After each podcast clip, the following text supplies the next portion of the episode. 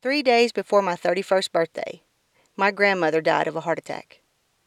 She was 76 and for most of her life had COPD, chronic obstructive pulmonary disease. I wasn't ready for her heart attack. Each year, heart attacks and heart related illnesses claim the lives of more Texas women than any other disease. Most people don't equate heart attacks with women, so often families are unprepared for the sudden loss of a loved one. The organization that helped me understand my grandmother's heart attack was the American Heart Association.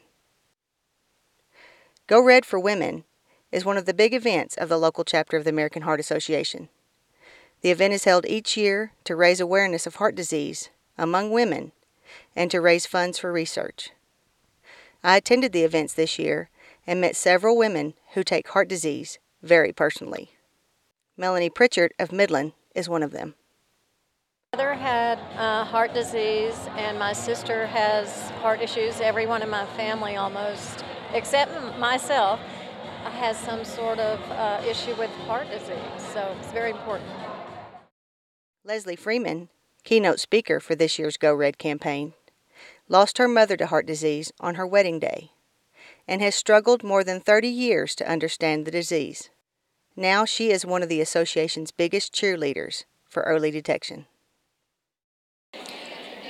That's where she collapsed, and um, we lost her that night um, due to a massive heart attack at 44 years old. And she had, no one would have thought, five foot seven, you know, she's 114 pounds. She wasn't the typical cardiac patient at all.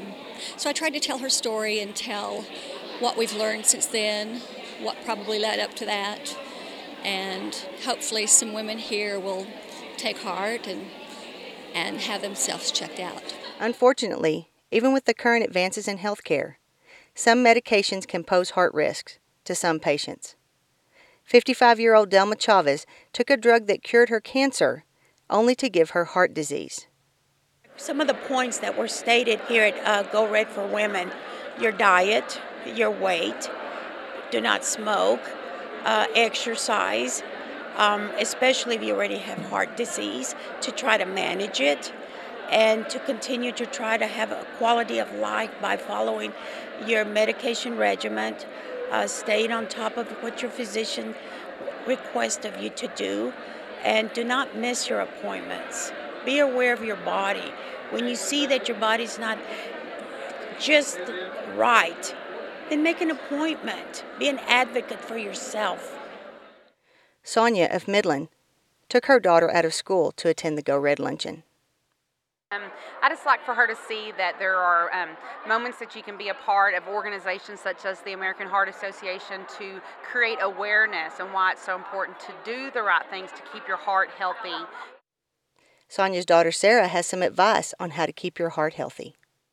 To choose a healthy diet because I want everybody's heart to be healthy.